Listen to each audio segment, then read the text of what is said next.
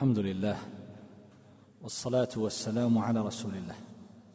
أما بعد، ففي هذه الليلة نتحدث عن مثل جديد من الأمثال القرآنية، وهو المذكور في قوله تبارك وتعالى: مثل الذين ينفقون أموالهم في سبيل الله كمثل حبة أنبتت 7 سنابل في كل سنبلة 100 حبة والله يضاعف لمن يشاء والله واسع عليم. وقبل الشروع في بيان المراد بهذا المثل، أبين بعض المعاني لبعض الجمل في هذه الآية. فقوله تبارك وتعالى: مثل الذين ينفقون أموالهم في سبيل الله كمثل حبة، هل التمثيل هنا للمنفقين مثلهم بالحبة؟ هل هذا هو المراد؟ أو أن في الآية تقديرا، كأن يقال مثلا: مثل نفقة الذين ينفقون في سبيل الله كمثل حبة، أو مثل الذين ينفقون في سبيل الله كمثل باذر حبة. هناك فرق، فعلى الأول يكون المثل مضروب للمنفق أو للنفقة، وعلى الثاني يكون المثل قد ضرب للمنفق أو في المنفق. وعلى الثاني مثل الذين ينفقون أموالهم في سبيل الله كمثل باذر حبة، هذا أكثر مطابقة لللفظ القرآني. فهنا في هذا المثل 4 أمور: منفق ونفقة وباذر وبذر. فذكر هنا من كل شق الأهم. انظر مثلا، ذكر من شق الممثل المنفق، مثل الذين ينفقون، لأنه المقصود لإنهاض عزيمته وتحريك نفسه للجود والبذل. وسكت عن ذكر النفقة لأن اللفظ يدل عليها، مثل الذين ينفقون أموالهم هناك نفقة، فمثل ذكر المنفقين ولم يذكر النفقة، لأنه لا يكون منفقا إلا بوجود البذل والنفقة. وذكر من شق الممثل به البذر ولم يذكر الباذل، وذلك أن البذر هو المحل الذي حصلت فيه المضاعفة، وهذا هو المقصود. فهذا فيه إيجاز، مع أن كل واحد من هذين المذكورين في شقي هذا المثل يدل على الآخر. على كل حال، هذا المعنى ذكره جماعة كصاحب الكشاف والحافظ ابن القيم رحمه الله في طريق الهجرتين، وذكره آخرون غير هؤلاء كابن الجوزي في زاد المسير. وقوله تبارك وتعالى: في سبيل الله، ما المراد به؟ مثل الذين ينفقون أموالهم في سبيل الله. من أهل العلم من وضع قاعدة مما يسمى بالكليات في القرآن، كل كذا في القرآن فهو كذا. فقال بعضهم: كل ما يذكر من سبيل الله في القرآن فهو الجهاد، ولهذا في الزكاة إنما الصدقات للفقراء والمساكين، إلى أن قال: وفي سبيل الله، وهو الجهاد. وهذا المعنى هو الذي اختاره كبير المفسرين ابن جرير رحمه الله، فيرى أن هذا المثل إنما ضرب للنفقة في الجهاد في سبيل الله، سواء كان أنفقها على نفسه أو غير ذلك مما يكون جهادا لأعداء الله جل جلاله. ومن أهل العلم من قال إن ذلك في الجهاد والحج، وبه قال ابن عباس، وكذا قال به مكحول. فابن عباس ومكحول يقولان بأن الجهاد والحج يضعف الدرهم فيهما إلى 700 ضعف، ولماذا الحج؟ الحج باعتبار أن من أهل العلم من يقول إنه داخل في عموم قوله وفي سبيل الله. ولهذا لما قيل للنبي صلى الله عليه وسلم، سئل عن النساء فيما يتصل بالجهاد، أفلا نجاهد؟ أخبر أن عليهن جهادا لا قتال فيه، قال الحج والعمرة. ومن هنا أخذ بعض أهل العلم أنه يجوز دفع الزكاة من أجل تحجيج الناس، وأن ذلك داخل في قوله وفي سبيل الله. فالمقصود هذا توجيه لهذا القول من قال بأنه الجهاد والحج. ومن أهل العلم من قال إن ذلك أعم من الجهاد والحج، فكل بذل في طاعة الله تبارك وتعالى فهو داخل في قوله مثل الذين ينفقون أموالهم في سبيل الله. ولهذا قال الشعبي رحمه الله، نفقة الرجل على نفسه وأهل بيته تضاعف 700 ضعف. لاحظ، على نفسه وأهل بيته. والحافظ بن كثير رحمه الله قال وفي سبيل الله، يعني في طاعة الله تبارك وتعالى. والشيخ عبد الرحمن بن سعدي رحمه الله ذكر هذا المعنى، أنه في طاعة الله، قال وأولاها الإنفاق في الجهاد في سبيل الله تبارك وتعالى. طبعا المعنى يختلف تماما، يعني حينما يقال بأن النفقة التي تضاعف إلى 700 ضعف هي المختصة بالجهاد، معنى ذلك أن بقية النفقات أنها تضاعف 10 أضعاف. من جاء بالحسنة فله 10 أمثالها، كما أن السيئة بواحدة، إلا من شاء أن يضاعف ربنا تبارك وتعالى له إلى أكثر من هذا.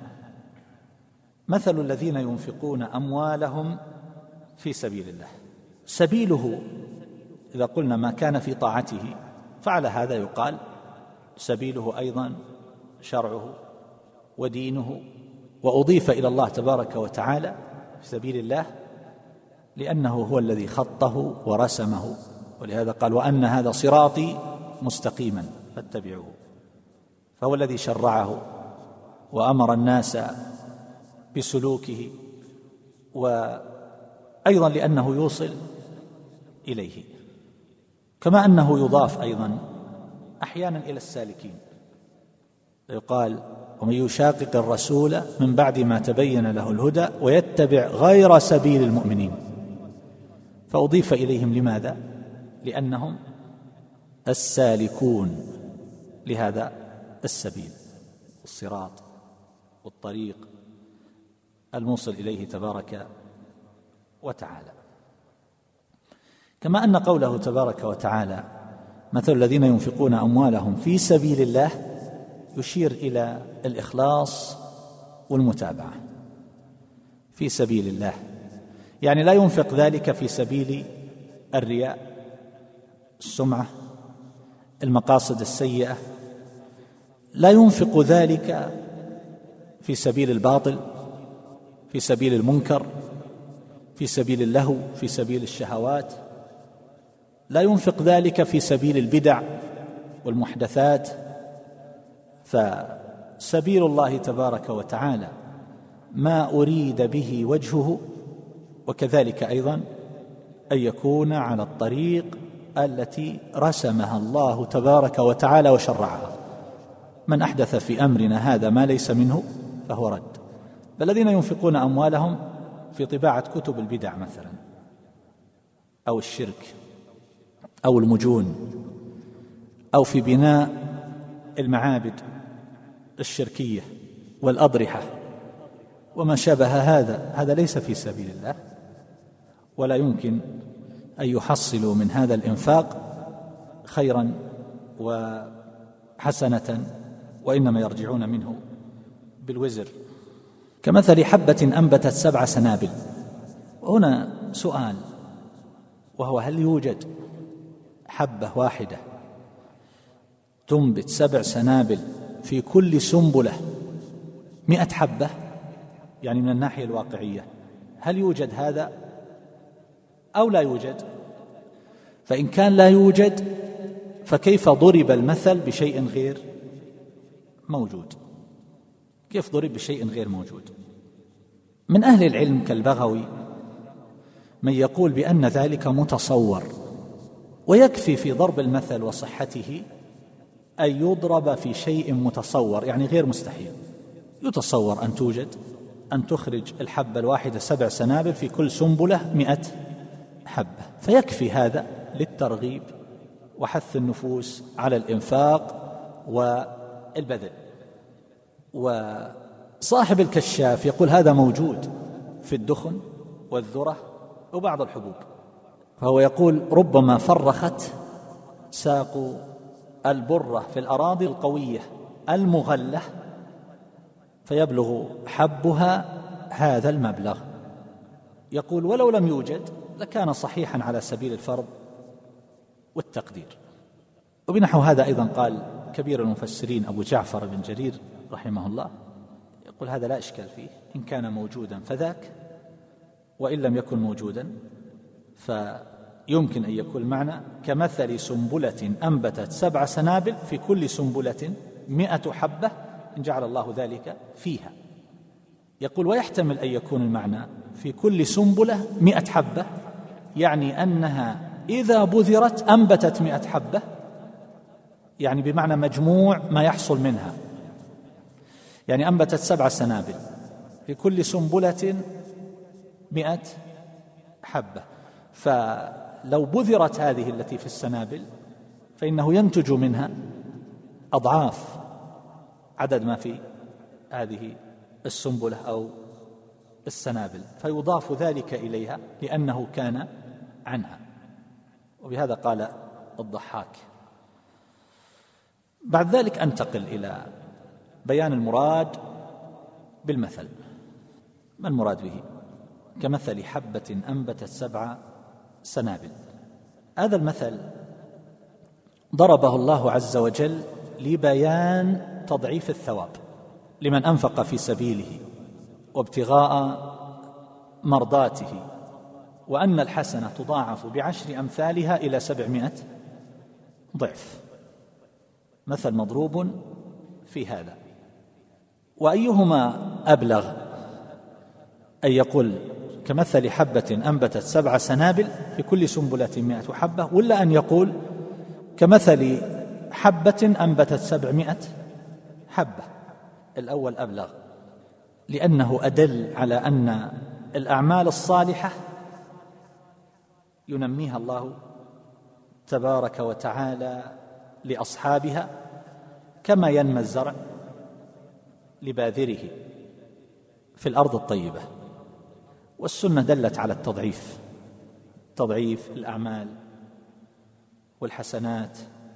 فمن ذلك حديث عياض بن غطيف رضي الله تعالى عنه قال دخلنا على أبي عبيدة رضي الله عنه نعوده من شكوى أصابته بجنبه، وامرأته تحيفة قاعدة عند رأسه.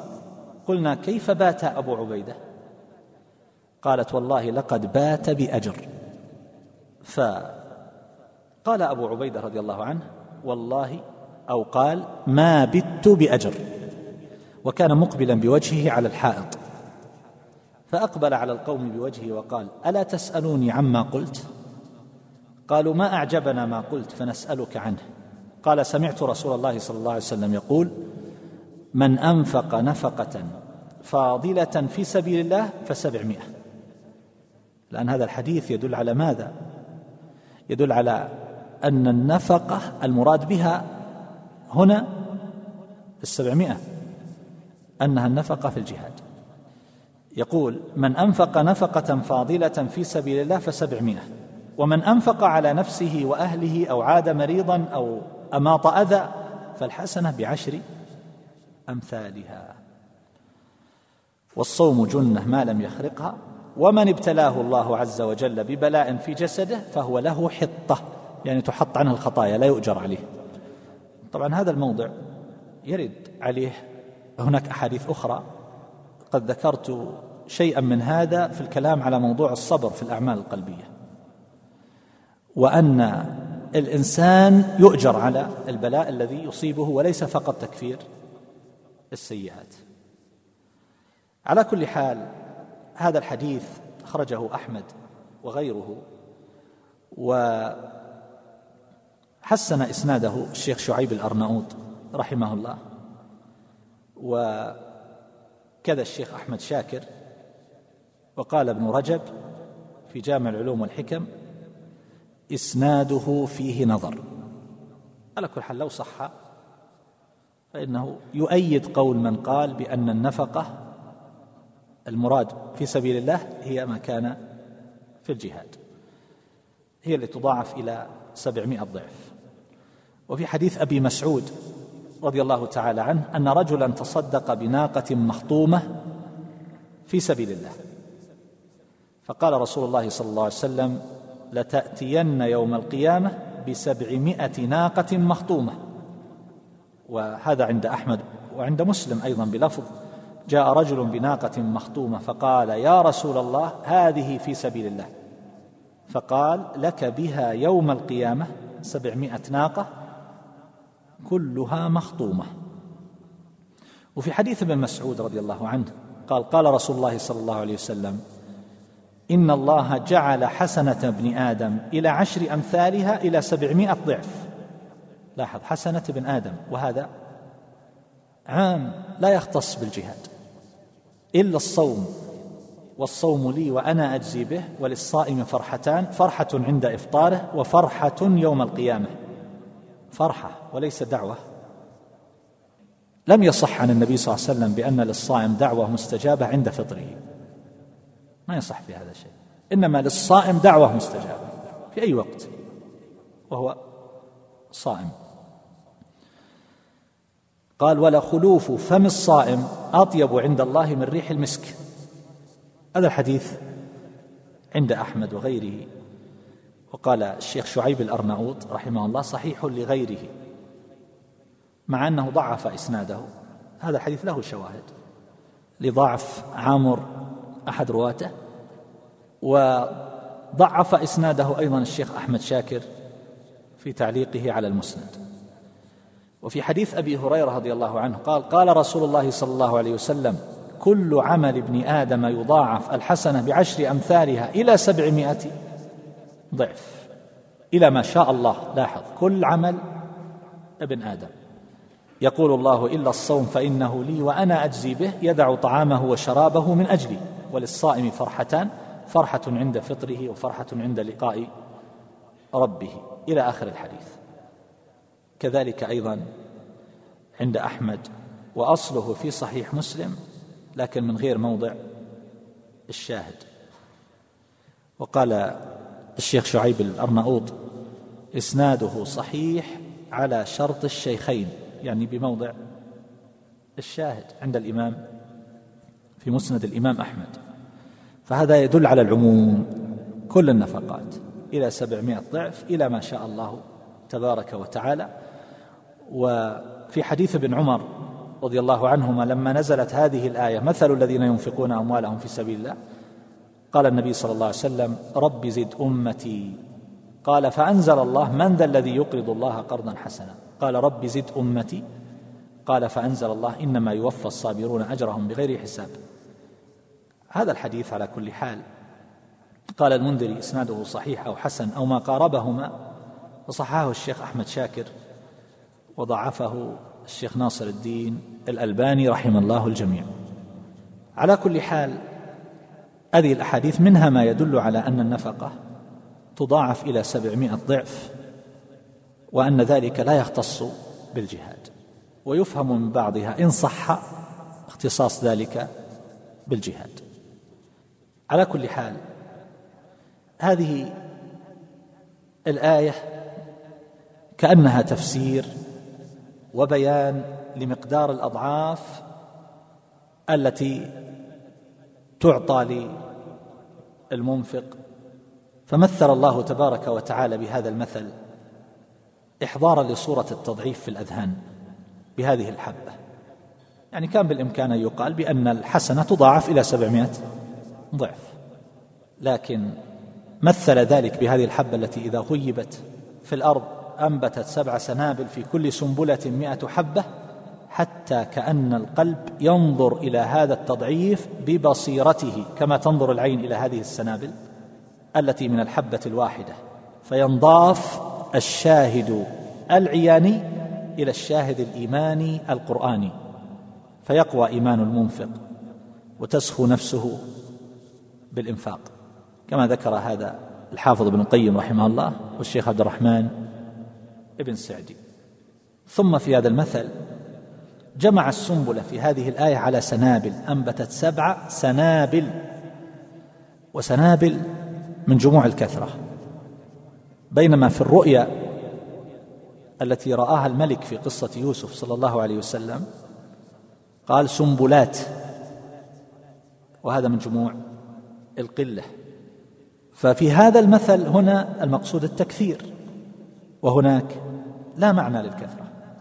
وعلى كل حال هذا المثل فيه تشبيه لجزاء المنفقين وما يحصل من البركة، وقوله مثل الذين ينفقون، فشبه حال إعطاء النفقة وحال مصادفتها لموقعها وما أعطي من الثواب لهم بحال تلك الحبة كما وصفنا، زرعت في أرض نقية وتراب طيب وأصابها الغيث فأنبتت 7 سنابل، لكنه حذف هذه التفاصيل بهذه الطريقة أنها وضعت في أرض طيبة ونزل الغيث وإلى آخره، إيجازا لظهور أن الحبة لا تنبت أصلا بهذه الطريقة إلا إذا نزل عليها المطر أو سقيت ووضعت في التراب، فهذه أمور معلومة لدى السامع. فهذا على كل حال فيه تشبيه للمعقول بالمحسوس، وفيه دلالة على أن حينما يشبه بالحبة أن التضعيف من ذاتها، يعني ليست بأشياء أخرى تضاف إليه، إنما نفس الحبة يحصل لها هذا النماء فيتضاعف ذلك لا بشيء يزاد عليها. وشاع في الأمثال وفي كلام العرب تشبيه المعروف بالزرع، بل وتشبيه العمل أيضا بالزرع، وتشبيه الساعي بالزارع، كما يقولون في المثل رب ساع لقاعد وزارع غير حاصد، إنسان قد يسعى ولكنه لا يجني ثمرة هذا السعي وإنما يكون لغيره ميراثا مثلا أو نحو هذا. رب ساع لقاعد وزارع غير حاصد، وكما يقولون من جد وجد ومن زرع حصد.